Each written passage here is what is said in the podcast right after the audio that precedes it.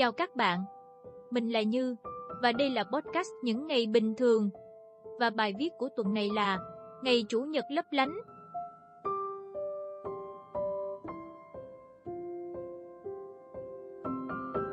Dạo này, mùa mưa cứ đi tới đi lui. Thỉnh thoảng, lại có một cơn áp thấp nhiệt đới mang vài ngày mưa như trút nước tới. Rồi sau đó, là những ngày nắng nóng như đổ lửa. Cây cối cũng vì vậy mà bị lẫn lộn tín hiệu hết cả lên. Những cây bằng lăng đúng ra chỉ nở hoa vào tháng 5, thì bây giờ đến tháng 10 vẫn ra hoa bình thường. Nhưng tối hôm qua, lúc mình phát hiện được một quầy bán hạt dẻ cao bằng ở siêu thị, mình cam đoan là mùa thu đã thực sự tới ở miền Bắc rồi. Vì tầm này năm ngoái, mình cũng thấy hạt dẻ. Và tầm này năm ngoái, mình cũng bỏ hạt dẻ vô nồi chiên không dầu, rồi bật lên nướng thơm lừng. Rồi cũng tầm này năm ngoái, thằng nhóc con hít hà hạt dẻ, xong bỏ vô miệng nhai thật ngon lành. Hôm nay là một ngày Chủ nhật lấp lánh. Chủ nhật tuần này lấp lánh một cơn mưa.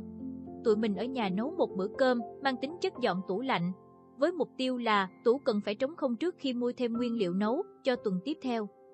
Bữa cơm trưa bao gồm 3 món canh mặn xào đơn giản, và buổi tối có thêm món trứng ốp la xì dầu mà nhóc con vừa nhìn thấy đã reo hò, vì con rất là thích mùi xì dầu. Buổi xế thì chồng mình thí nghiệm làm thêm món bắp rang bơ theo hướng dẫn trên YouTube bằng bịch bắp và hũ bơ mua ở siêu thị tối hôm qua. Thằng nhóc con vừa ăn, vừa gật gù khen lấy khen để. Anh đúng là người truyền cảm hứng cho cả nhà, vì ba mẹ nấu nướng kiểu gì anh cũng ủng hộ.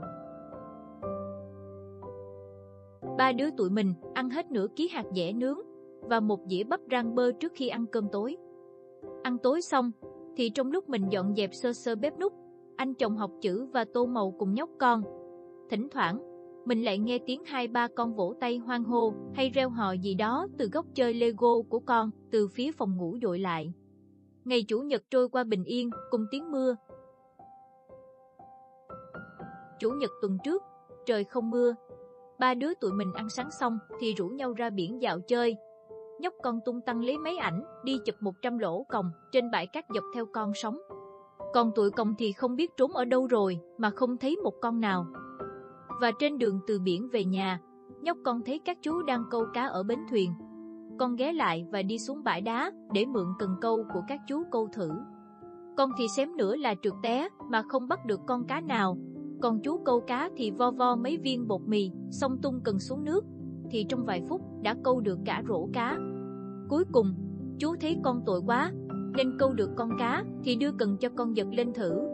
Ú à, con đã câu được con cá đầu tiên rồi nên cười ngoác cả miệng. Lúc đó cũng đã tầm giữa trưa. Trong lúc con say sưa nhìn mấy chú câu cá, thì rổ cá của chú đã đầy dần lên, lấp lánh, lấp lánh. Tự dưng mình thấy cuộc sống cũng chỉ cần đơn giản vậy thôi. Ra đứng quăng cần câu một lúc là đã xong một ngày cơm rau và cá kho no bụng rồi nè. Năm ngoái, tụi mình khá bận rộn và lấp đầy khoảng thời gian không dành cho con bằng việc mua đồ chơi. Thành ra, nhà mình tràn ngập đồ chơi luôn. Đến cuối năm ngoái, mình phải dọn cất bớt đồ chơi lên kho và chỉ để lại vài món con thích nhất thôi. Năm nay, mình ngưng mua đồ chơi cho con quá tay, mà chỉ mua tặng con vào những dịp đặc biệt. Thay vào đó là thời gian mình dành cho con chất lượng nhất có thể. Và mình phát hiện ra là có mua đồ chơi cho con hay không, thì con vẫn hạnh phúc y như vậy. Món đồ chơi dù to đùng hay nhỏ xíu, dù đắt tiền như chiếc xe bê tông hai đứa mình tặng con dịp sinh nhật, hay miễn phí như mấy cái vỏ sò ngoài biển, thì con vẫn hài lòng như nhau. Một đứa con không cần đồ chơi, cái con cần là sự quan tâm của ba mẹ. Mỗi lúc con vòi đồ chơi, hãy dành nhiều thời gian hơn cho con. Cái con cần là tình yêu, hãy cho con thật nhiều tình yêu. Và cứ như vậy, những ngày chủ nhật của cả nhà sẽ trôi qua thật hạnh phúc, bình yên và lấp lánh.